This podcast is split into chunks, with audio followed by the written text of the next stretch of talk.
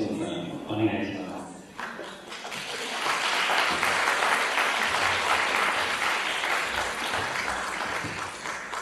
え、吉村です。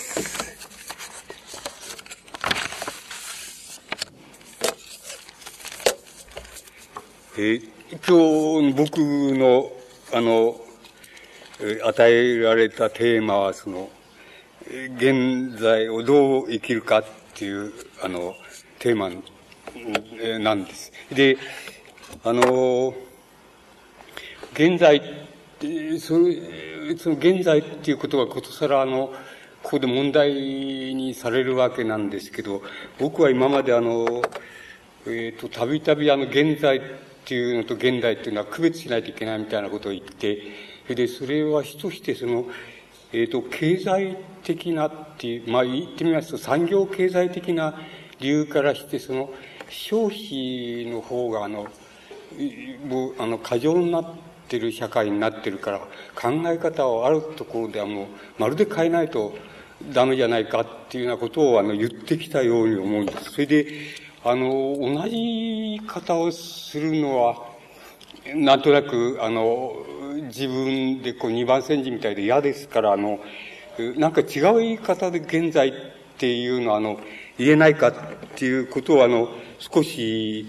あの、考えてきました。それで、あの、それは、あの、普通一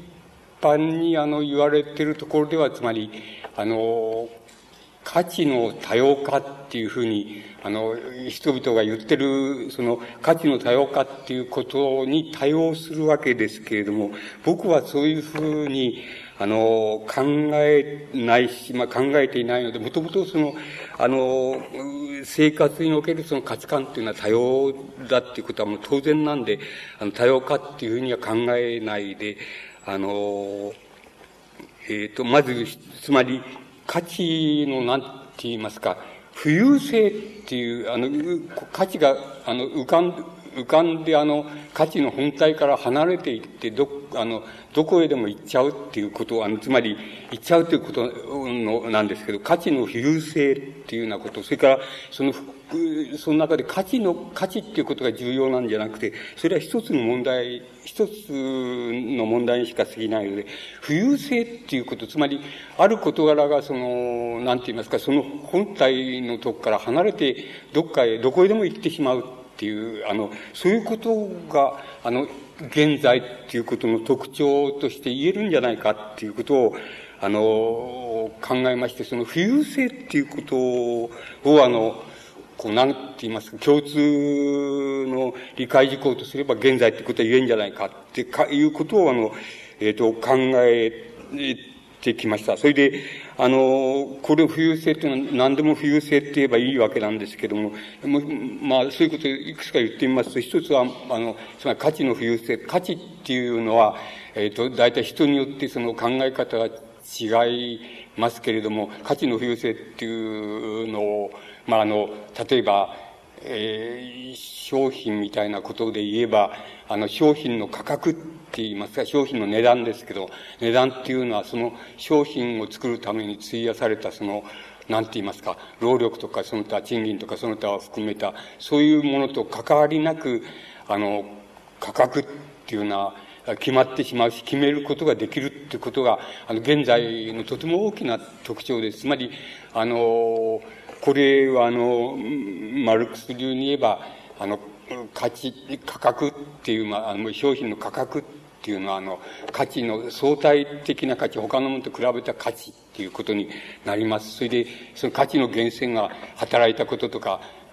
あの、その他いろいろ、えー、あの、雑費がかかったとかって、そういうようなことも含めて、そういうことが、あの、価値の源泉になるわけですけど、そういうことと関わりなく価格っていうのは、あの、浮遊してしまう、また浮遊させることができるっていうこと。だから、よく価格、えっ、ー、と、現在の言葉で言うと価格破壊みたいな言い方もありますし、もっとひどいこと言う人はデフレ現象があるとかって言ったりしますけれども、あの、消費者の方から逆、あの、言えばそれは、安い、安く、消費者本位に、あの、安いお金でいくらでも、あの、商品っていうのは、あの、中間のその卸とかそういうことを排除すれば、あの、いくらでも安く、商品っていうのは今いくらでも安くなるんだと、安く買えるんだっていうことになります。そうすると、あの、それは破壊でも何でもなくて結構なことじゃないですかっていう消費者単位で言えばそういうことになると思います。つまりそういうふうに、あの、価格っていうのは、あの、価値の源泉と関わりなく設定できるし、また関わりなく、あの、設定されてしまうっていうことが、とても大きな特徴になります。それから、も、もっと違うことを言ってますと、だんだん人間的なことを言ってきますと、あの、自分っていうのは、自分っていう、自我って言ってもいいんですけど、自分っていうのは、個人の自分っていうものと、あの、浮遊し、あの、自己って自分っていうのは自分の本体と浮遊して、いくらでも、あの、違うものになっちゃうっていうこと、つまり違うものにいつでも慣れちゃうっていうこと、つまり、あの、自分っていうのはあくまでも自分であって、それはコルコルの生まれがこうであって、それで、えコルコルの学校行ってこうなって育ったっていうようなことと関わりなく、自分っていうのは、あの、設定されちゃう、あれは言って、自分と言ってしまうって言いますか、どこへでも行ってしまうっていう、あの、で、これを別なことで言えば、あの、自分っていうものは自分、自分の外から自分を見るっていうようなこともできますし、また自分の外で自分が思いもかけないことをやっちゃってるとか、やっちゃったとかっていうこともできます。あの、そういうふうに、あの、やっぱり自我っていうのも浮遊してしまってるっていう現象っていうのを考えます。それは、そういうこともあります。それから、あの、もっと、もう少しまたその問題を詰めてしまいますと、あの、に、あの、人間的な、人間のその善悪、あるいは倫理道徳っていうものは、あの、その時代、今なら今ですけど、現在ですけど、現在の市民社会の大体、常識っていうのは大多数の人の考え方で、あの、善と、これはいいことだと思われているものがいいことだっていうふうになっていますし、また悪いことだと思われるのが悪いことだというふうになって、少しも疑われないっていうふうになってたんですけど、あの、皆さんご承知のように、これはちょっと疑わしいって言いますか、それを疑うような現象っていうのは、あの、疑うような現象っていうのは、方々で現れたりしますし、また、あの、市民社会で、あの、大多数の人が承認している常識的な善悪っていうのは本当かねっていうふうに、本当にそう思うかねっていうふうに問うていくと、やっぱりちょっとあ、あ、危ないことがいろいろそのいろんな事件で危ないっていうことがいろいろ疑問だっていうことがいろいろ出てきた。逆に言うと、その市民社会で当然だと思われた善悪の基準っていうのが、あの、基準っていうのが疑わしくなってきた、なってくるっていうような現象も、あの、たくさん出てきているっていうようなことを言えます。これも、あの、善悪の、なんて言いますか、基準が、あの、浮遊しているって、こう、浮かん、あの、浮いちゃってるって言いましょうか。あの、こう、そういうことも言えます。それからまた、あの、人間の命っていうのを考えて、命っていうのは尊いもんですよっていうふうに、あの、尊い、尊いもんですよっていうふうに言い方があって、それは一種の西洋的な、あの、西洋近代のそのヒューマニズム、あるいはヒューマニティっていう人間性っていう概念から出てくるわけですけど、その出てきてるわけですけど、その、あの、その一人の人間の命はその、なんて言いますか、地球、地球よりも重いんだっていうような言い方が、あの、ありますし、これ、かって、その、あの、なんかハイジャックかなんかあった時に、その保守的な、まあ今の自民党なんですが、保守的な政府の政治家がそういうことを言ったことがある、政治家でさえと言った方がいいんでしょうけども、でさえその、なんか、あの、人間、一人の人間の命っていうのは地球よりも重いんだっていうようなことを言ったことがあるんです。で、僕はえらく感心しました、感心したっていうか、感動したのを覚えてますけど、あの、そういう、つまりそういう言い方で言われる人間の命の尊さっていうのも、やや疑わしい、それを疑疑わしいような現象っていうのは、あの、やっぱりいろんな面で出てきてるっていうようなことが、あの、言えると思います。で、これらを共通して、なんて言いますか、あの、事物の評価の、つまり判断の基準っていうものが、その基準の本体から、あの、離れて、いかようにでも浮かんでいってしまう。で、あの、何が善であるか、何が悪であるかっていうふうに問うていったり、から、自己っていうのは、自我っていうのは一体何だと、お前の自我っていうのは何だって言ったら、すこぶる曖昧になってしまう。それから、あの、自分が思いがけないことを自分でしてしまうとかっていうようなこともあります。それから、あの、商、商品についてもその価格がいかようにでも変わってしまう。で、あの、これに対するまたそれぞれの人の価値観がありまして、あの、え経済、経済主体って言いますか、あの、経済主体の起業家なんかはその、価格破壊だとかデフレ現象が来て危ない危ないみたいなことを言うわけですけども、消費者の側から言うとちっとも危なくないんで、あの、安く、価格破壊で安く、あの、手に入った方がよろしいわけですし、円高で例えば海外へ行った時に、たやすく行ける方が、一般の民衆にとっては大変都合がいいっていうことがあります。ですから、こういうことも、あの、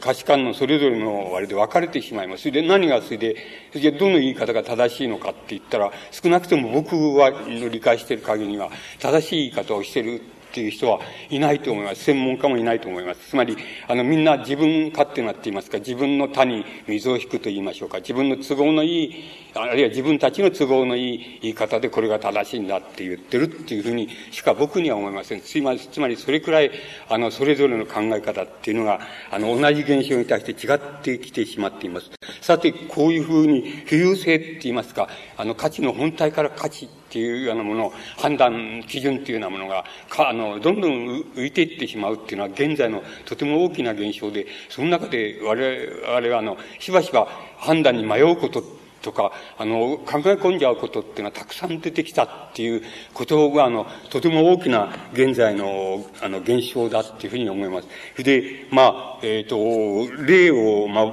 取ってきたわけですけど、えっ、ー、と、一番今、えっ、ー、と、新聞を、えー、現在、えー、本当に現在の瞬間で、一番新聞を賑わしているのは、あの、フランスと中国が、その、核爆発の実験をやったっていうことが、あの、新聞を賑わしております。で、それに対して、あの、反対、反対運動が起こり、それで、えー、あの、フランスの場合には、その、現地へ、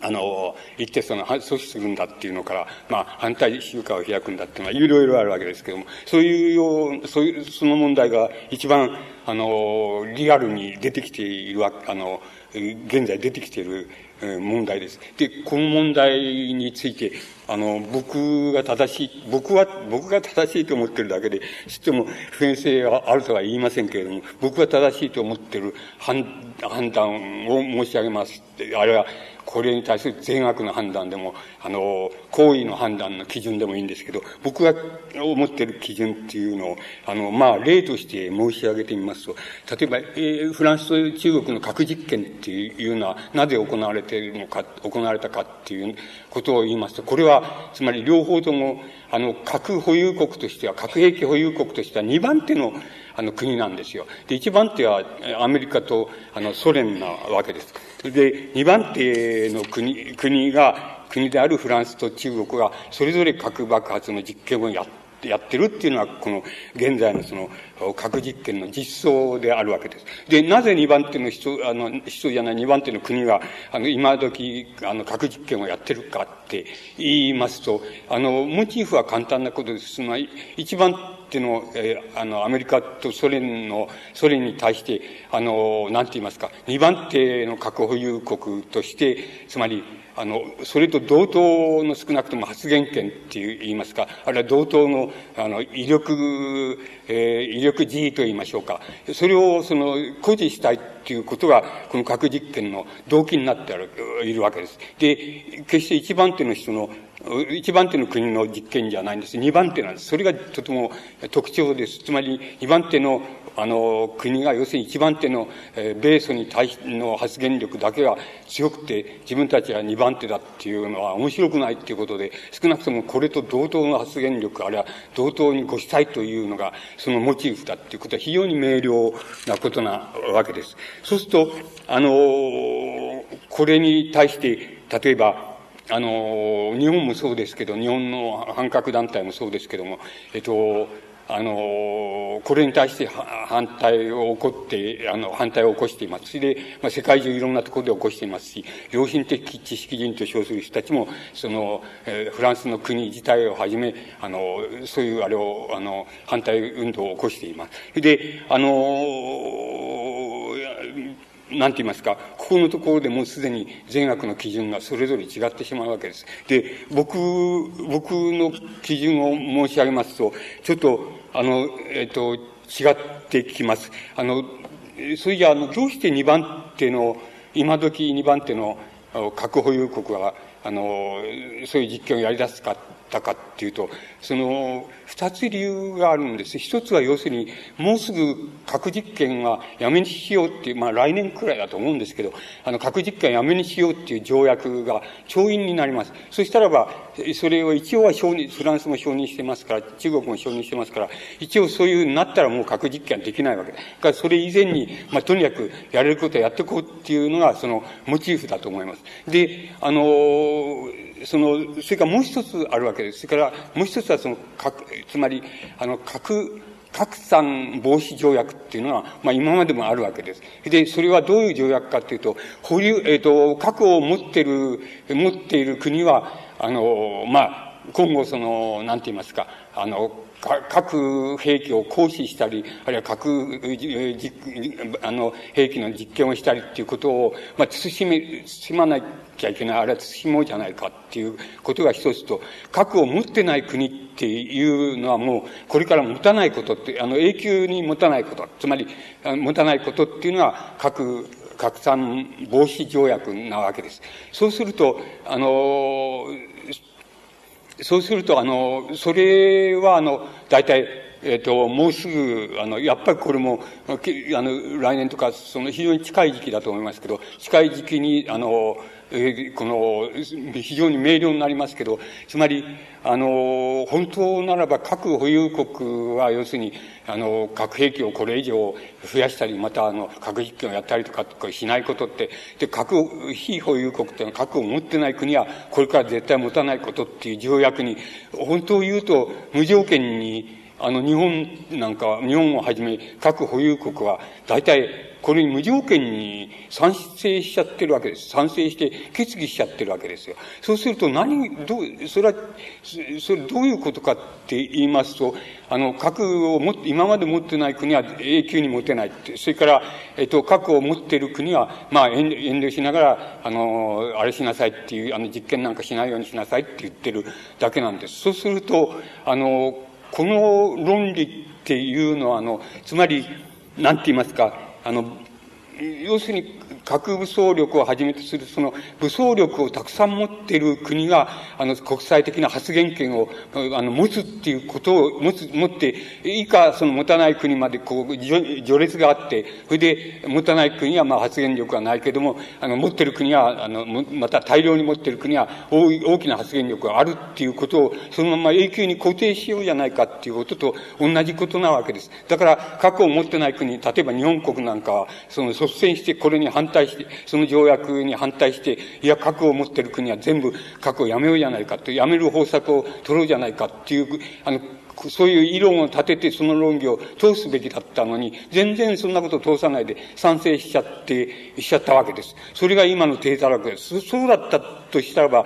理屈上、僕の言うその善悪の理屈上でから言えば、各2番手のフランスとか中国とかが、1番手のやつと同じ発言権を持ちたいわけで、あの、やっぱり核実験をやってみせたり、あるいはいろいろそれ、実験によっていろいろ、あの、やり方を、あの、なんか、えー、あの、構造を変えたりっていうようなことをしたいっていういうのはもう、全くその論理から言えば当然であって、それ当然だと思います。それから、あの、核を持たない国でもって、あの、怪しげな国っていうのは、ま、持ってるっていうふうに、持ってんじゃないかとか、疑わしい国ってのはあるわけですけど、そういう国が、それじゃ持ちたい、持つ国に変わって、それで発言力を少しでも得たいっていうふうにな、あの、考え方の序列、善悪の序列になることは全く明瞭なことなわけで、じゃあそれ、それに対して、じゃあ日本国は何もしてないわけですよ。つまり、それは反対だっていうことも言ってないわけです。で、言ってないわけです。で、ましてや、今の内閣っていうのはもう、なんて言いますか、その、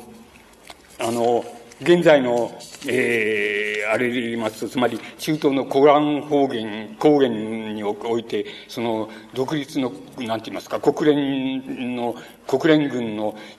ところにその自衛隊を派遣するっていうことを承認してるわけです。そして、それからもう一つ前、もっと前から言いますと、その、要するに、あの、要するに、憲法第9条の存在か非存在に関わらず、その、えっと、自衛隊は合憲であると、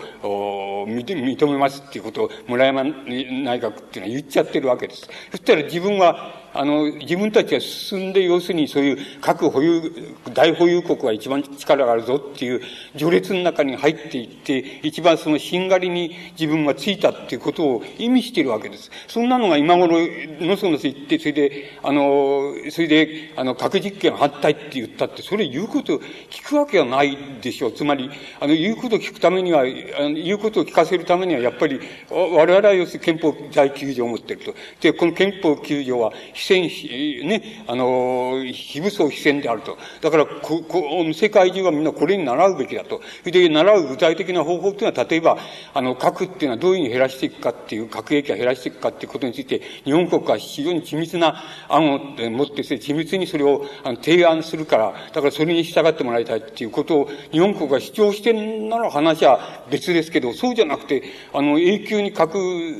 あの、大国は大国、中国は中国っていう、持たない国は絶対持たないっていうのに、もう承認して、あの、反抗しちゃって、承認しちゃってて、それで、あの、もう、そのおまけに自衛隊は合憲だとか、それから、あの、ルワンダもそうですけれども、今度はもう、あの、中東へ派遣するっていうのに承認しちゃってる。で、こんなことして、わざわざそういう、なんて言いますか、武力が、腕力って言ったらいいんでしょうか。個人で言えば腕力ですけど、腕力が強いものは、やっぱり、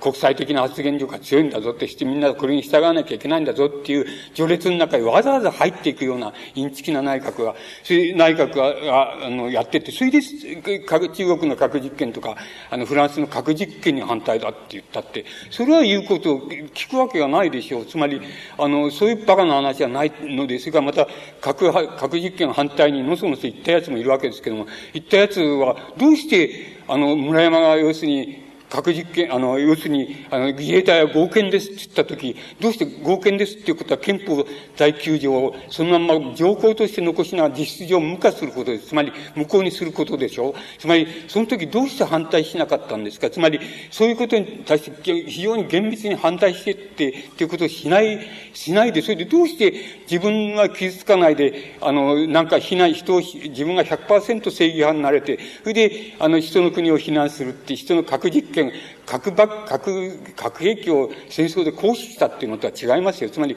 核実験したっていうことですよ。核実験したっていうことを、あるいはするっていうことに対して、どうして自分の方は全然傷つかないで済むことだけ、どうしていい気になって100%正義の顔して、それで言って、のその言ってさ、あの、核実験反対だなんて言うんですか僕は絶対そういう正義を認めないですよ。つまり、あの、そういう善っていうのを認めないですね。もうすでにここのところでもう話が違ってきてしまいます。善悪の判断が、あの、違ってきてしまっています。で、あの、言ってる人は核実験反対っていう人たちは、自分たちは絶対的善だって信じてるんですよ。しかし僕は信じてないですね。つまり、お前たちは、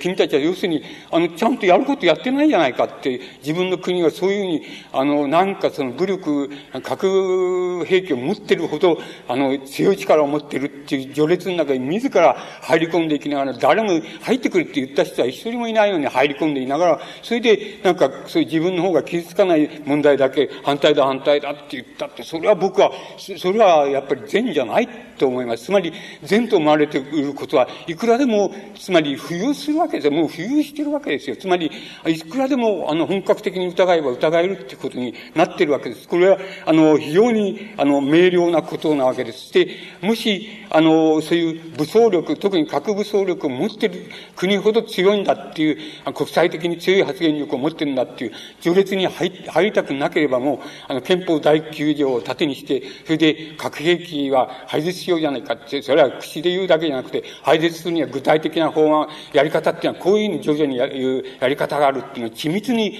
作ってって、それをやっぱり国連で提起するみたいなことを、やっぱりやらないといけないんですよ。それ、だけどそれ全部それをなし崩しにして、ダメにしちゃっていてね、自分たちはダメにしちゃってて、で、自分たちは傷つかないで済むことだけ、なんか大きな声を上げて、それで反対だ反対だって、これじゃ、やっぱり通用せんでしょ。だから、やっぱり僕はそういう時にもう、もうそこで、やっぱり善悪の基準っていうのをね、あの、要するに疑ってほしいわけですよ。人の命に関すること、あるいは、あの、戦争に関する、戦争の人命を損なうっていうことに関することについての、あの、その、何が正義な、何が善であって、何が、どういうふうに言うのが悪なのかっていうことに対して、もう、すでにそこで疑ってほしいわけですよ。決して、あの、なんて言いますか、あの、なんていうの、100%自分の方は正義があって、それでしかも100%自分の方は傷つかないで済むみたいなことでいい気になるなっていうふうに、僕だったらもうそこで怒り出してるわけですよ。で、これは僕、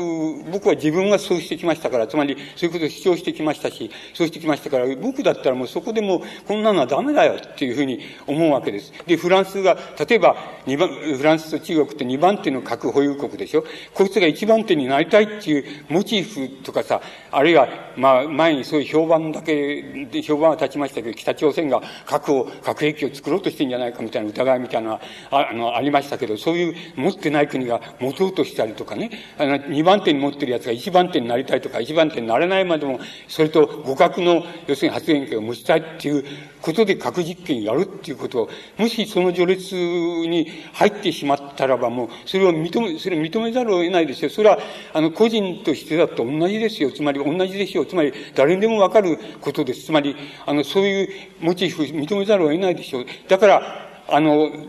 こう、あの、そういう意味合いで言ったらもう、中国とフランスがそういう、二番、つまり二番手の核保有国は、一番手に、こう、と同じ発言力を持ちたいっていうんで、今時、あの、バカ、バカっていうしょうがないですけど、つまり、あの、核実験をやる、やるってやり始めて、その兵器改良の、そのあれにするっていう、あの、資料にするってしたいっていうふうに考えるのは、まあ、言ってみればその序列に入る限りは当然であって、入る、本格的に言えば入る限り、入ってる限りは、それを認めざるを得ないでしょう。つまり、あんまり文句言えないでしょうって、それからもっとそれ以前に、それ以前にもうなんか、あの、核保有国はもう核保有国でしま、しみなさい。それで、あの、核を持ってない国はもう永久に持てないっていう条約に、もう賛成しちゃってるわけですから、文句も言わないで賛成してるんですから、お話にも何もならないでしょう。つまり、あの、これが、例えば、今の、えー、フランスと中国の核実験にまつわる、あの、真実だと思います。この真実は別に僕は特に、あの、探求したわけじゃなくて、要するに新聞読めばそういうのはすぐにわかります。つまり書いてあります。で、あの、だから、ここでもうすでに何が善であるか何が悪であるかっていうことに対して、皆さんの判断を、あの、とても大きな判断を必要としますよっていう、あの、つまり、もっと以前だったら、例えば10年前、15年前だったんで、20年前だったら、大江健三郎さんと同じで、あの、えー、つまり、核、反核なんとかだって、核兵器なんとか反対だとか言ってれば、それで結構、ああ、そうだそうだってみんな思って納得してたけれども、すでにもう現在ではそれは納得しないっていうところ、つまり怪しいぜっていう、そういう言い方はいつまで通用するか怪しいぜっていうことが今、もう出てきちゃってるわけ。で、まさ、まさしくこれは現在におけるその、なんて言いますか、国際的善悪の基準って言いますか、国際的善悪の基準がまさにその浮遊して相対的になっちゃってるっていうことを意味します。つまり、このことに気づかなければ嘘だっていうふうに、僕、あの、気づかなかったらやっぱり現在っていうのを見損ないますよっていうふうに僕には思います。つまり、あの、そういうことがもう言えると思います。だから、それくらいあの、つまり、もう、あの、善として疑わなかったことっていう、あるいは悪として疑わなかったことっていうのは、よく考えてみると、これはちょっとおかしいでっていうことがもうすぐに出てきちゃう。で、それは万人の目にさらされちゃう。つまり、これは新聞報道機関が報道してるわけですから、よく新聞を読めばすぐにそう書いてあるってことがわかります。そしたら、ちょっと考える人、考えれば、あの、すぐにおかしいなっていう、ちょっとおかしいなっていうことには気がつくはず、気がつくように、あの、出来上がっています。これが現在の、現在っていうものの非常に大きな実相です。これは、まあ、一つの、まあ、例に過ぎないわけです。で、例に過ぎないけども非常に大きな、あの、例であるわけです。で、あの、これに対して、例えば、あの、えっ、ー、と、日本、あの、日本の文学者の、が、四五人、その、フランスで、あの、えー、日本文化展みたいのをやるっていうんで、あの、出かけていくって言って、で、大江さんが、大江健三郎さんが、もう行くっていうことになってたんだけど、俺、フランスが核実験やったから、行かねえっていうふうに言い出したわけです。で、あの、僕、あの、その大江さんのあれの中で唯一評価できるのは、あの、なんて言いますか、その大江さんは、単独でって言いますか、自分の判断と自分の、あれでも、あの、考え方でもっていかないって言ってるわけなんです。これは、まあ、例えば、この、まだ現在じゃなくて、その、善悪の基準が浮遊しないときは、あれなんですよ。大江さんは、なんか、あの、大江さんだったら、なんだろう、要するに、あの、まあ、文学的巨匠といいますか、巨頭といいますか、あの、巨頭っていうのは、つまり大きい頭っていうことと、あの、空っぽの頭って両方入るわけですけど、あの、そういう人たち4、5人でもって、あの、声明書を出して、あの、これは私反対だみたいなことを言ったんですけど、言ったのが、まあ、5、6年前の実装ですけども、あの、大江さんが単独で、あの、自分の判断で俺行かないっていうのは、それ大変、僕はいいこと、つまり、前よりもちょっと進歩したな、この人はっていうふうに僕は思いますけど、つまり、あの、それは単独で、文学者っていうのはそうですからね、これ、小説を大勢で書けたって無理なんで、みんな一人で、一人で書いてるんですよ。それで、そういうのは商売なんだからね、やっぱり言葉でもって、やっぱり、俺はこう、こう、こう考えたから俺はやめたっていうふうに言えばいいので、それは大江さんが言ってることで、とてもいいことだっていうふうに思います。あの、でも、あの、よく言えばっていうのはおかしいですけど、よく言えば、やっぱり小さい声で言ってもらいたいわけですよ。つまり、あの、俺行きませんよって言って、あの、まあ、仲間の人に、一緒に行くような人に言ったら、俺こうだから行きたくねえから行かないことにするからねって言えば、言ったら大したもんだなと思うんだけど、あの、それ、それはやっぱりそうはいかないっていうふうに、あの、なってるんですよ。で、だからそこはちょっと僕はあんまり評価しないところですけど、評価するところもあるわけです。あの、そういう、そういうもんだと思います。あの、なんか、あの、わからないですけど、あの、文学者っていうような小説書いたり、あの、批評文を書いたりするっていうこと、これ、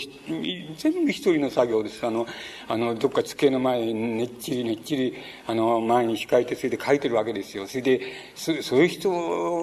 に別に大きな声持ってるわけじゃなくないし、大きな声を、あの、張り上げる、そういう職業でないですから、あの、やっぱり小さな声でそういうのが一番有効性があるわけなんですよ。それだから、それが一番いいわけで、自分に即していいわけなんですけど、そそれはやっぱり大江さんの、まあ、半分進歩したところと半分進歩しないところとっていうふうになってるんだと思います。つまり、あの、そういう問題だと思います。僕はやっぱり、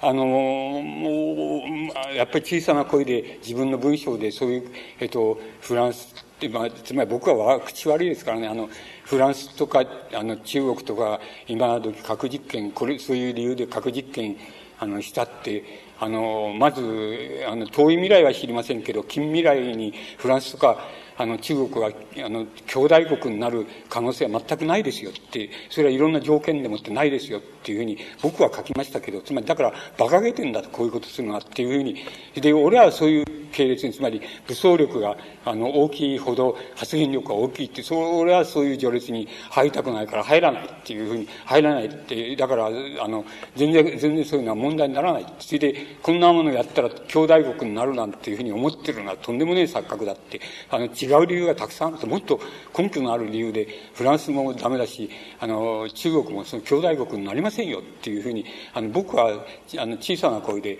書いてありますけども、書きましたけどね、つまり、あの、それでいいんじゃないでしょうか。つまり、あの、そういう、つまりそれ、それくらいの意味しかないと思います。それ、もっと声を張り上げるためにはね、やっぱり、張り上げるだけのことをしてればいいんだけど、全然してないんだから、あの、してないわけだし、あの、僕見てて、なんか、そのね、村山、そのなんか、自衛隊がその合憲だと認めますっていうふうに言った時にさ、反対、反対してやったか一人もいないわけですよ。一人もいないわけですよ。で、いなかったんですよ。それだから、それで、そんな、そういう重大なことを取り逃して、つまり、自らそういうね、あの、腕力が強いやつが強いんだっていう序列の中に、自らその尻尾の方で、尻尾の方で入りながら、は、は、わざわざ入りながら、それで、あのね、その自分の方は、まあ、あの、な何も傷つく必要がないっていうのは、あれだなったら声を張り上げて、核実験反対だっていうのはナンセンスでしょうっていうふうに、僕だったらそういう、あの、善悪の基準を、政治的善悪の基準を取ります。あの、それは認めないですね。僕は、あの、原水金とか原水教とかずっとやってきた、その、あれっていうのを認めないですね、僕は。だから僕はそういう基準を、あの、重要だっていうふうに思います。なぜかって言ったら、つまり、あの、それは現代っていうものと、現代っていうものと現在の違いなんです。あの、現在っていうのは、あの、あの、あらゆる事柄っていうものが、あの、前からも見なきゃいけないし、後ろからも見なきゃいけないし、横からも見なきゃ、あの、本当のところはわからないよっていうくらい、あの、難しいことになっています。それから、あの、何がいいのか、何が悪いのか、あるいは何をしたらいいのか、何をしたらいけないのかっていうことも、あの、その自明の理ではありません。あの、万人が、万人がっていうのは市民社会が、あの、自明で、これは、あの、悪だ、これは善だって言ってることが、必ずしも善悪の基準にならなくなったっていう、ならなくなって浮遊しつつあるっていうのが現在の状況ですから、あの状態だと僕は判断しますから、あの、そんなに自明じゃないんです。あの、これだったら文句言いようのない善だろう。つまり、核実験反対っていうふうに言えば、もう誰も文句言いようがないでしょうと思いたいところですけど、それは違います。あの、それはいくらでも思えるんです。それは、それ、正しいとは言えないよっていうことは、いくらでも言えるようにね、あの、そういう、なんて言いますか、隙間風がいろんな問題に出てきた。あるいは、いろんな問題が本来的なところに戻って分離しつつあるっていうふうに言ってもいいんですけど、それが現在の実相です。ですから、あの、よくよくそこは判断の基準って、判断っていうのが重要なことに、重要な問題に、あの、なっていくっていうふうに、あの、思います。で、えー、まあ、もう一つぐらい、あの、例を挙げますと、あの、あの、現在、あの、日本国はその、なんて言いますか、あの、こう、不況にさらされてるっていう、っていうふうに言われてるわけそれで、まあ、あの、有能、有能でない経営者って言いますか、無能な経営者っていうのは、あの、リストラやって、やってみたり、あの、なんか、希望退職を募って、あの、希望退職する人は退職金をすごく割り増してあげるぞ、みたいな、その、餌を、餌をこう大きくして、それで、希望退職者を募ったりっていうようなことをやっています。しかし、あの、本質的に言いますと、あの、こういう見方が一番僕の考えではいいと思うんです。つまり、あの、あの、日本みたいな国は消費主体の国ですから、日本もアメリカも西洋もそうですけども、消費が、あの、こう、過剰になっている。つまり、あの、こう、家計費のうち消費が、あの、非常に過剰になって70%とか、あの、80%とか、そういうところまで消費っていうのがいってる、あの、社会ですから、あの、要する。に、あの、個人の、個人の消費、支出って言いますか、個人の消費支出が、あの、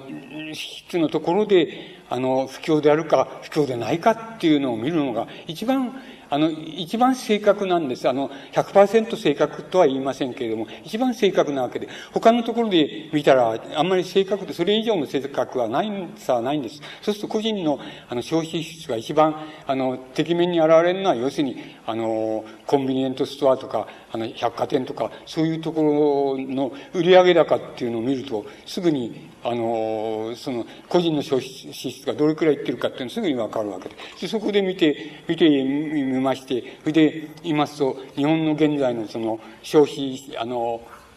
あの、支出、つまり、どのくらい不況であるか不況でないかはすぐにわかります。つまり、それはあの、つまり、えっ、ー、と、コンビニエントストアとか、そういうところまで、スーパーとか、そういうところまでは、大体、あの、消費は増えつつあります。増えつつあります。あの、ちょっと、あの、ここ、ここ、ちょっと、あの、今年に入って少し、あの、減っています。減って、つまり 0. 数パーセント減っていますけど、これは、あの、この減り方はまあ続くかもしれませんけど、せいぜいそのくらいです。あの、現在、あの、今までその、なんて言いますか、あの、消費支出はその、スーパーとかコンビニとかそういうところの、あの、とこの売上高で見ていく限り、あの、個々の人の消費、消費している支出は増えつつあります。増えつつあったわけです。ですから、あの、そういう言い方をしますと、そこまでは、あの、そこまでの規模で言えば、あの、消費規模で言えば、あの、不況から脱出しつつあるっていうふうに言うのが一番正しいんで。ところが、百貨店に行きますと、あの、あの、もう、あの、今で言うと、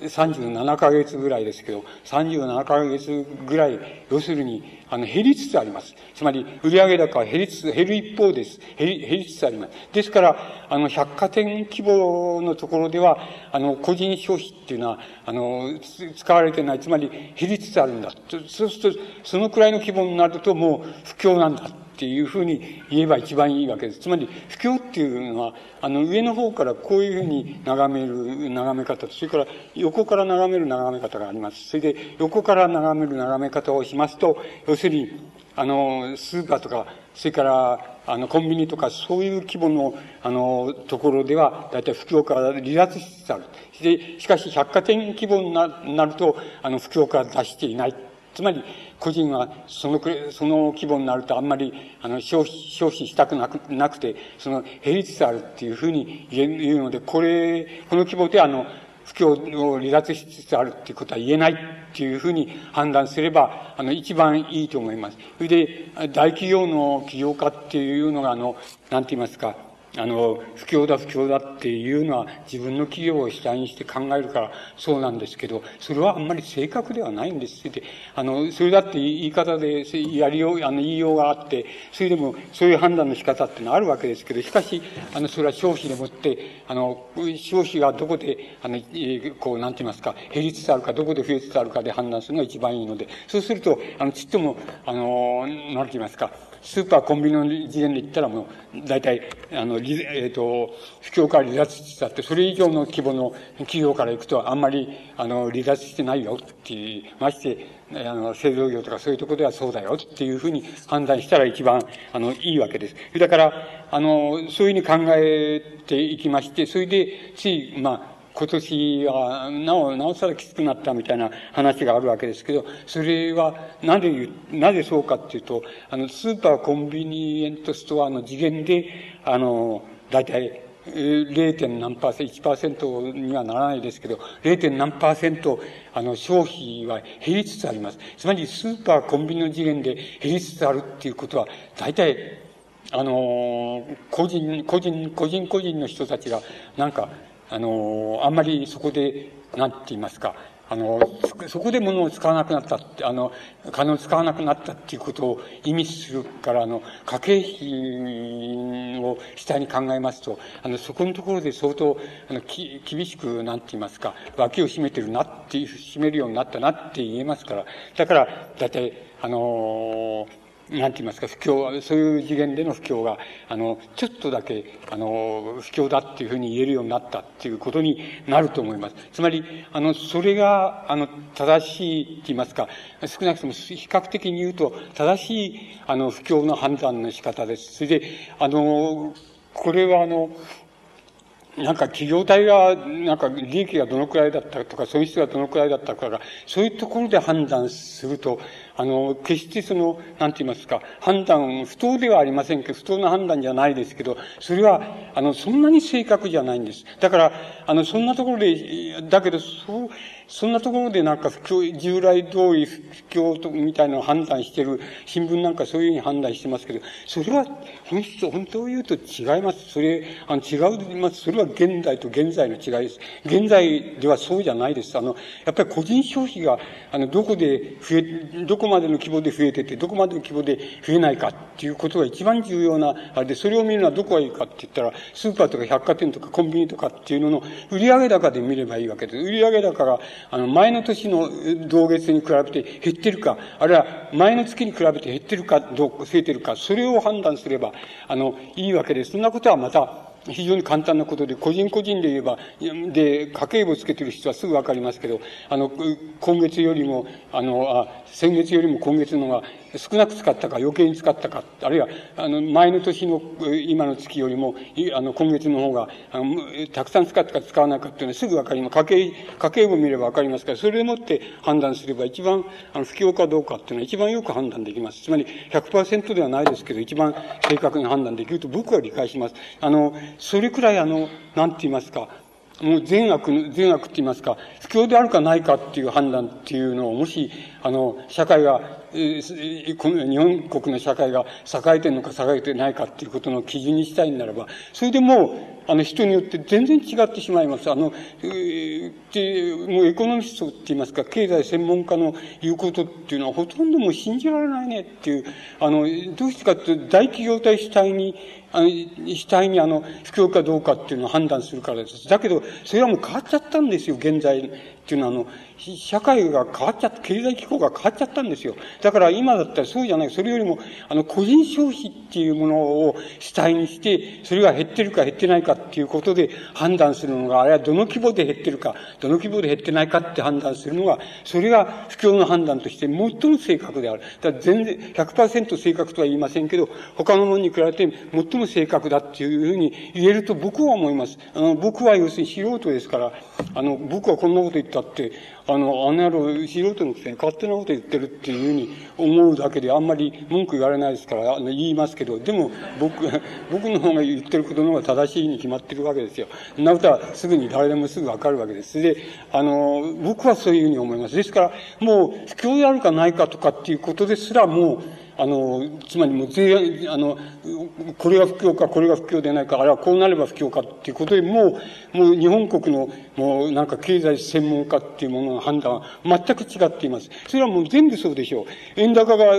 円高っていうのはけしかかん、ダメだから是正、是正しろっていう経済、エコノミス、経済専門家もいれば、円高を還元し、考えしろっていう専門家もいて、両方の本が、あの、まあ、東京で賛成でいくと両方並んで売ってますよ。で、で、お前どっちが正しいんだっていうふうになるじゃないですか。つまり、正しいんだっていうふうになるじゃないですか。つまり、専門家でさえそういうふうな、つまり、もう判断の基準がわからなくなり、また基準がデタラメになって、それで判断の結果が違っちゃってる。これはもう、不況なる不況っていうのを取ってきても、あの、そういうことになります。それで、あの、なんて言いますか、あの、も、こういうことの、あの、一番大きな現れ方っていうのは、例えば、あの、東京で言えば、あの、あ東京で言わなくても、ここもそうかもしれないですけども、あの、オウム真理教の、のなんか、サリン無差別、えー、その、殺戮事件っていうのがあるわけです。そうすると、あの、もう、これの判断の仕方っていうのは僕はもうよく追っかけてからよくわかってるんですけども、あの、テレビ、新聞、それを見てるともう、つまりこれはもう凶悪犯罪集団であるっていうこと、凶悪犯罪集団であり、その、というか、基地がじみたその無差別殺戮を、その、こずとする、もう邪教であるっていうのが、まあ、まず一般的なって言いますか、この市民社会で皆さんの中で通用している判断だと思います。僕も、あの、賛成です。特に僕は、あれ、つまり、あの、無差別って言っても、要するに関係ない人を、が殺を殺戮してるわけです。これはもうとんでもないことだっていう、もう、あの、ど、どっからも、もう、あれの言いようがないっていう、もう、あの、こあれがないっていう、つまり、どっからも判断、どっから判断したって、これはもう絶対的な悪だっていうふうに、僕ならそう思うわけです。だけれども、あの、ちょっとだけ僕は違う、あの、ちょっとだけでも多く違うんでしょうけども、違うのは、あの、それは、つまり市民社会の一員としての僕は、もう絶対的にそうだというふうに思います。ですから、あの、そこでは例えばいいんです。その、マスコミが、マスコミが、とかテレビとか戦場的に、つまり、あの、戦場的に交えてて、これはもう凶悪、ひでえ殺戮集団だっていうふうに言っても、それはいいって言い、言い方は気に食わないですけども、いいと思えばいいわけですよ。だけれども、僕は、あの、自分を市民社会の一員だと思うから、市民社会の善悪、あるいは法律的な善悪には、あの善悪はそれはもう妥当だっていうふうに思います。その市民社会の一員として妥当だと。だけれども、妥当だと思わないところがあるんです。それは、なんていうか、僕もやっぱり、えっ、ー、と、一種その、ものを、えっ、ー、と、つまり、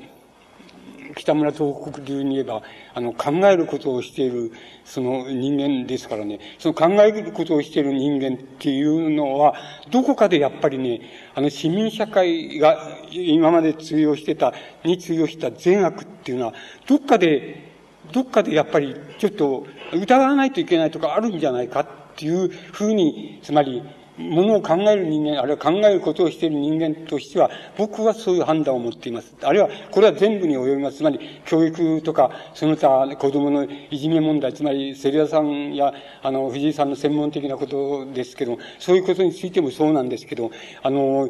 どう、これがどういじめのどこが悪いかっていうことになってきて、誰が悪いとかどこが悪いって、それじゃ先生はどうなんだとか、こういろいろな、こう、問題が出てくるわけですけど、その判断も、あの、従来の判断でて、考えて、その固定していったら、やっぱり疑わしいことがたくさん出てくるわけです。だから善悪の判断っていうのも、ちゃんと考えなきゃダメだぜっていうことが、まあ、教育問題でもいじめ問題でも出てきますように、やっぱり僕は、そう市民社会が持ってる、善、持ってきた善悪の判断っていうのは、この現在に立ち至って、つまり価値の浮遊、あるいは善悪の倫理観の浮遊現象が、あの、いっぱい満ち満ちてきた、その現在に入ってからは、やっぱり、あの、どっかで、あの、規定の事実としないで疑わないといけないっていうふうに、僕、あの、ものを考える人間としての僕は、そういうふうに思っています。そういうふうに思っている僕は、あの、つまり、オウム真理教の無差別殺人には、その、なんか、要するにもう、なんていうか、市民社、なんて言いますか、つまりこれはもう凶悪、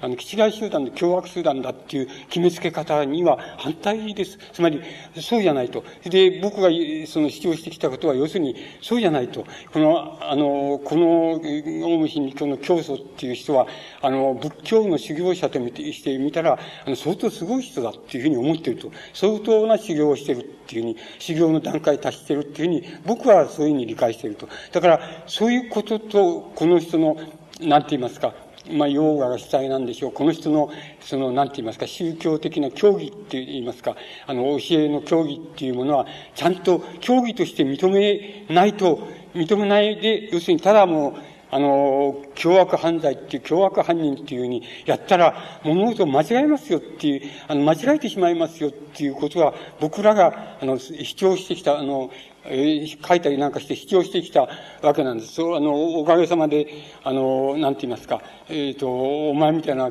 えっ、ー、と、お前は要するにオウム真理教を肯定してるから、その、俺はお前と縁を切るっていう人が、えー、おり、あの、出てきまして、で、あ、そうですかっていうしょうがないんですけど、あの、別に肯定しているわけじゃないんです。つまり、市民社会の一員としては絶対的に否定すると、これ普通の人よりもっと否定するかもしれないですけど、否定してる。それで、だけれども、要するに宗教としてのこの人の遺伝っていうのは、あるいは境地って言いましょうか。どのくらいまで、あの、修行してるかっていうことは、ちゃんと案内して、あの、判断して、それで、こあの、この教義がどういうようになってるかっていうこともちゃんと判断した上で、それで、あの、市民社会の論理で、その否定するなら否定するっていうふうにしてしてもいいけど、それを認めなければ、つまりその人が何であるかっていうこと、あるいはその競技が何であるかっていうこと、で、どのくらいの境地であるかっていうことをちゃんと判断しなければ、あの、判断が間違えてしまいますよって、これを悪として決めつけて片付けたつもりになったら、あの、それはもう間違えますよっていうふうに、僕はそういう主張をしていまして、肯定しているわけでも何でもありません。そうすると、そういうふうになるわけです。そうすると、僕の判断では、この人は、あの、ヨーガの修行者としては、とにかく、もう日本ではもう有数の人だっていうふうに思ってます。つまり、あの、規制の仏教っていうのはありますけど、仏教だと同じようなことをしてるわけです。つまり、あの、浄土、浄土系と浄土宗とか、浄土真宗を除いた他の宗派の宗教、あの、坊さんたちはみんな同じことをしてるんですよ。あの、同じような修行をしてるんですよ。だけれども、あの、だけれども、この人、この人の、この、この競争くらい、つまり、朝原っていう競争くらい、あの、修行の段階が進んでる人は日本には僕はいないと思っています。あの、規制の宗教の中で一人もいないと思っています。だから、やっぱりこの人は有数な宗教家だなっていうふうに思っています。で、それで、こういう、そういう人が、要するに、え自分、自分、多分この人は、その価値、あの、あの、価値あるいは善悪の浮遊の最も典型的に、あの、な人だと思うんですけど、自分では善だと思っていると思います。あの、善だと思って無差別殺戮っていうのも善だと思ってやったと思います。しかしこれは市民社会の倫理から言えば、あの、これは悪だと、またとんでもない悪だ。あるいはもっと言いますと、西洋近代的なそのヒューマニズム、あるいはヒューマニティって人間性っていう概念から言えば、それこそ人間、人の命は地球よりも重いっていうふうに観点からしますと、これはとんでもねえや、とんでもねえ悪だっていうことになります。つまり、それくらいもう、この、この人の中で悪と善の基準っていうのはもうダメになっちゃって分かんなくなっちゃってるわけですよ。自分で分かんなくなっちゃう。だけども、あの、要するに宗教的な修行者として、あの、かなりの程度の修行者だっていうことを僕はそういうふうに考えています。だけどそのことを認めた上で、これを断罪するな、断罪しない、市民社会の倫理で断罪しないと間違えてしまいますよ。あの、間違えてしまうっていうのは僕の観点です。ですから、あの、僕はそういうことを指定をしただけで肯定しているわけでもありません。何でもありません。あの、そういうふうに主張してくるわけです。そうすると何が起こるかっていうことが問題になるわけです。そうすると、例えば僕、宗教家で一番あの、日本の宗教家で一番こう好きなのは、あの、親鸞っていう人なんですけども、あの、親鸞っていう人は、要するに、極端、非常にはっきり言っちゃえば、善人、善人な表、往生と言わんや悪人をやってるわけだからもう、浅原将校なんか、つまり、最も、最もすごく素晴らしく、浄土へ、浄土へ行けるわけですよ。天国へ行けるわけですよ。行けるっていう理屈になります。で、あの、そう言ってるわけです。それで、あの、例えばその時もね、あの、親鸞そういうこと言うとそうすると、あの、お弟子さんでね、やっぱり、いるわけですよ、お弟子さんでね。そんなこと言うなら、要するに、進んで悪をやった方が浄土、王女、浄土行きやすいってなら、やろうじゃないかっていうのがいて、いう、あの、弟子たちがいて、それで、そういうのを、まあ、増悪論って言うんですけど、あの、わざと悪いことして、わざと悪いことして、した、しちゃうっていうやつが、あの、連中も出てきたわけです。そして、僕、親鸞の、考え方、教義思想から言うと、あの、朝原っていう人たち人は、あの、増悪論に入ると思います。つまり、増悪論に入ると思います。しかし、あの、親鸞だったら、やっぱり、この極悪、その、心中のこの男ほど浄土へ行きやすいんだから、この、この人は浄土へ行く、必ず浄土へ行きますよっていう、言うと思いますね。あの、今生きてたら言うと思います。つまり、なぜ、理屈はあれです。つまり、要するに人間のやる善悪なんていうのは、要するに大した規模の問題じゃないんだっていう、それよりも浄土、つまり天国、浄土の規模におけるその善悪の方がはるかに大きいんで、あの、それの中にみんな包まれてしまうんだっていうのが親鸞の考え方です。だから、あの、考え、だから、これはやっぱり、あの、往生しますよ。普通の人よりも、つまり、善人よりももっと往生しやすいですよ。っていうふうに、親鸞は言うと思いますね。そして僕も言いたいところなんですけど、あの、僕にはそれだけの器量がないですから、あの、ないですから、僕の中では要するに、あの、市民社会の一員としての自分の、あの、判断基準、善悪の判断基準っていうものと、それから、やっぱり、なんて言いますか、もの、えっ、ー、と、考えることをしているっていう、あの、ことをしていて、それを商売にしてるって言ったらおかしいですけど、商売にしてる、そういう人間としての自分の判断の基準等が、あの、要するに分裂してるって言いますか、矛盾してるって言いますか、矛盾するっていうような状態が、僕の言ってみれば率直な状態だっていうふうに思います。つまりそこが俺の考えどころだって言いましょうか。つまり、あの、オウム真理教が僕に与えた一番、あの、考えどころを与えてくれた一番の問題はそこなんだって、俺にとってはそういう問題だなっていうことに、あの、なっています。でも、あの、診断ほどの大きな希望を持った人だったら、もちろん、この極悪、極悪な心中な人を、この人はもう必ず、あの、天国へ行きますよっていうふうに言うに決まっているわけです。言うわけです。つまり、あの、それだけの、なんて言いますか、あの、まあ、親鸞なんかの宗教的な規模を考えると、考え方の規模を考えて、それだけの規模がある人です。あの、だけれども、あの、なんて言いますか、僕らにはそれだけの規模はないですから、あの自分の中において、自分の中の二重性っていうのを、やっぱり分離させられちゃってるっていうふうなのが、あの、僕の今の、なんて言いますか、正直なところの実感だと思います。あの、でも、少なくとも僕は、あの、テレビや新聞が言うように、これは極悪非道の、要するに、あの、オウム真に来ると極悪非道の無差別殺戮者だっていうところで、僕は満たされることはないんです。満たされてないんです。ですから、そうじゃないと、つまり、それはそれでいいんだけど、そうじゃないと、そうじゃない面っていうのを理解しないかったら、もう現在っていうのも間違えますし、このオウム真理教っていうものの与えてる影響自体も間違えますよっていうのが僕の考え方の基本です。でも、それで、あの、自分は自分の考え方のその、こう、なんて言いますか、分裂、矛盾を強いられてるっていうところを、やっぱり自分は考えなきゃ、やっぱり、あの、自分なりにこの現在っていうのを超えて、まあ、行くっていうことは自分にはできないなっていうことで、そこがまあ僕なんかのあの、一番の考えどころになってるっていうのが、まあ、本当に実情は、あの、そうです。しかし、本来的に言えば、僕はそうじゃないと思います。つまり、あの、現在の市民社会に通用している、あの、善と悪の基準っていうのは、あの、もう教育から、それから子供問題から何か全部含めていいんですけど、全部含めて全部やっぱり、一応は、あの、もう浮遊してて疑わしいとか疑えば疑わしいことはたくさんあるっていう状態になっているのが現在だと思います。そうすると、何はともあれ、どここ行ったらいいんだ？どういう、どういう数字や基準を設けたらいいかっていうことになるわけですけど、少なくとも僕が考えるには、あの、現在の市民社会、あるいは現在までと言ってもいいんですけど、市民社会に通用していて、あの、ちっとも人は100%疑ってない、あの、市民の人が疑ってない、あの、これは善だ、これは悪だっていうような基準は、あの、もっとと考えて、もう少し普遍的なって言いますか、もう少し広い、あるいはもう少し広い善悪の基準っていうところに、あの、考えていく、基準の方向に考えていかないと、やっぱり現在を、あの、超えて、あの、次の、まあ、21世紀でもいいですけども、そこへ行くことは、僕はできないっていうふうに考えます。ですから、やっぱり、その基準は、あの、現在の市民社会に通用している善悪の基準よりも、やっぱり少し広いって言いますか、普遍的な基準へ、基準を求めて、それで誰でもがそういう基準に向かって、あの、自分なりの場所で、自分なりに当面している問題で、あの、考えていかないきゃダメな、あの、次の世紀にはとてもいけないよっていうのが、現在の一番大きな問題じゃないか。つまり、価値が浮遊し始めている、あの、現在の問題の一番のポイントじゃないかっていうふうに、僕自身は、あの、考えています。ですから、多分そこのところの問題が、あの、一番大きな問題じゃないかっていうふうに思うんです。これは、あの、あの、関西、えっと、僕は、オウムサリン事件と同じように関西の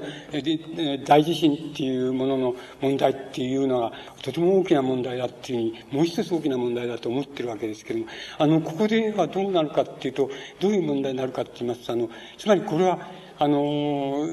こう一つは要するに、あの、家屋が倒壊したとか、あの、死者を出したとか、そういう家族とか、そういう人たちに対する保障とか、救済とかっていう問題が一つあるでしょうし、それからもう一つはやっぱり復興、どうやって復興するんだっていう復興の問題っていうのがあると思います。で、これにも、あの、浮遊する、価値の浮遊するポイントっていうのがあるわけです。で、一つは非常に簡単なことです。従来、従来の日本の社会の通念のように、あの、政府があの、不況の中でその、少しばかりずつ金を出して、政府とか地方自治体が、神戸市な、神戸市が、あの、援助金を出して、それに従って、それで、あの、復興していくっていう復興の仕方っていうのが一つあります。これは要するに従来的基準における、その復興の仕方とか、救済の仕方です。もう一つの復興の仕方は、あの、これ、復興の仕方、救済の仕方っていうのは、あの、これは非常に自主的な、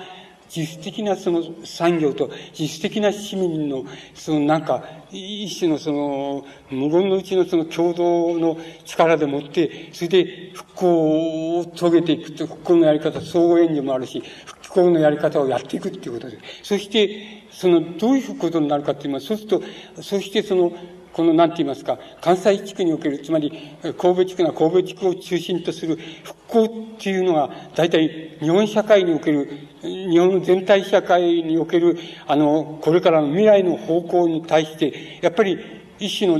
なんて言いますか、模範っていうか、あの、全区的なやり方って言いますか、つまり、それでお手本って言いますか、それになる、ならないと、いけないっていう課題を持ってると思います。その課題をもし、あの、関西、あの、あれ、神戸地区の、あの、復興、それから救済っていう問題が、その課題を、あの、実行しつまり、成し遂げながら復興していったら、一定、それで、他の都市とか、あの、地方とかのその、模範になりうるし、また、日本国の未来の社会っていうのは、こういくぜっていう、そういうお手本になったら、それは誠に新しい見事な、あの、基準における善悪基準における見事な復興の仕方っていうふうに、あの、言うことができます。そんな、そういうことはなくて、要するに今までの政府がこのくらい抑えない、これ、不況の中からこれだけ出して、で、それでもって地方自治体がこう出して、で、地方自治体の言う通りこういうふうに、えー、こういうふうにうちを立てて、こうでこうでって、そういう復興の仕方をしたら、それはどうってことはない復興の仕方です。つまり、あの、そういうやり方っていうのはもう、本当に旧来通りの善悪の基準にのっとった復興の仕方、あるいは救済の仕方なんです。しかし、そうじゃないんです。もう一つ、これだけ、あの、のあれですが、規模の破壊ですから、これはあの復興の場合に、全く新しい形、それで、その新しい形が日本社会における未来の、あの、産業構造、社会構造、それの復興のその、先駆けっていうものを、あの、成していくっていうような、そういう復興の仕方を、もし神戸の市民と、それから神戸におけるその企業体が、その、共同してそれができたら、やっぱりそれは、あの、大変見事な、あの、つまり新しい、あの、善悪、新しい倫理、社会倫理にのっったその復興の仕方だっていうことに僕はなると思います。で、やっぱりこの二つ、極端に言いますと、この二つの岐路に立たされているっていうのが、関西の大地震の持っている非常に大きな問題です。で、これはやっぱり皆さんの方は遠いわけですけど、よく見てごらん、あの、よく注目してご覧になってた方がいいと思います。あの、神戸市が復興したときに、あるいは関西地区が復興したときに、どんな形の都市がどんな形でできてるかなとか、どういう産業になってるかなっていうようなことは、よくよく見てた方がよろしいと思います。それ旧来道やったらやっぱりがっかりした方がよろしいと思います。それから、やっぱり、いや、こいつらやっぱり、ちょっとあたあの、新しいあれをやってるよっていうとか、新しい方向性を打ち出してるよっていう、なったらそれは、やっぱり日本国の社会における、全体における模範になるだろうっていうふうに思います。その二つの岐路っていうのを、やっぱり関西におけるその大地震、自身っていうのはそれを持っています。で、これがいかに重大かっていうこと僕の知ってる人で、あの、壊れちゃった人いますけど、その人なんかあの、えっと、精神的な問題を、思想的な問題を含めて、あの、自分の中ではやっぱり、あの、あの、震災前、震災後っていうくらい、それは戦前と戦後とか、戦中とか戦後とかっていうのと同じぐらいの、なんか断層でもって自分の中ではやっぱり震災前と震災後っていうのがあるっていうふうに僕に言った人はいます。つまり、あの、それくらい、あの、潜在的に言いますと、あの、大きな、あの、精神的にも衝撃を与えています。この衝撃を回復しながら、関西地区があの、なんて言いますか、都市としても、あの、復興していくっていうその復興の仕方には二通りあるとして、もう旧来通りの復興の仕方で、政府の言いなりとか、地方自治体の言いなりで、あの、もう官、官庁指導型でそういうふうにしか復興しなかったら、それはダメですよ。その復興の仕方。そうじゃなく、あの、自分たちの規模で復興していったら、やっぱりこれは、あの、これはやっぱり、なんか日本国全体の模範になるっていうふうに、僕はそう思います。あの、そういう二つの課題っていうのを、やっぱり持ってるんです。これはやっぱり明らかに現在の課題なんです。これは、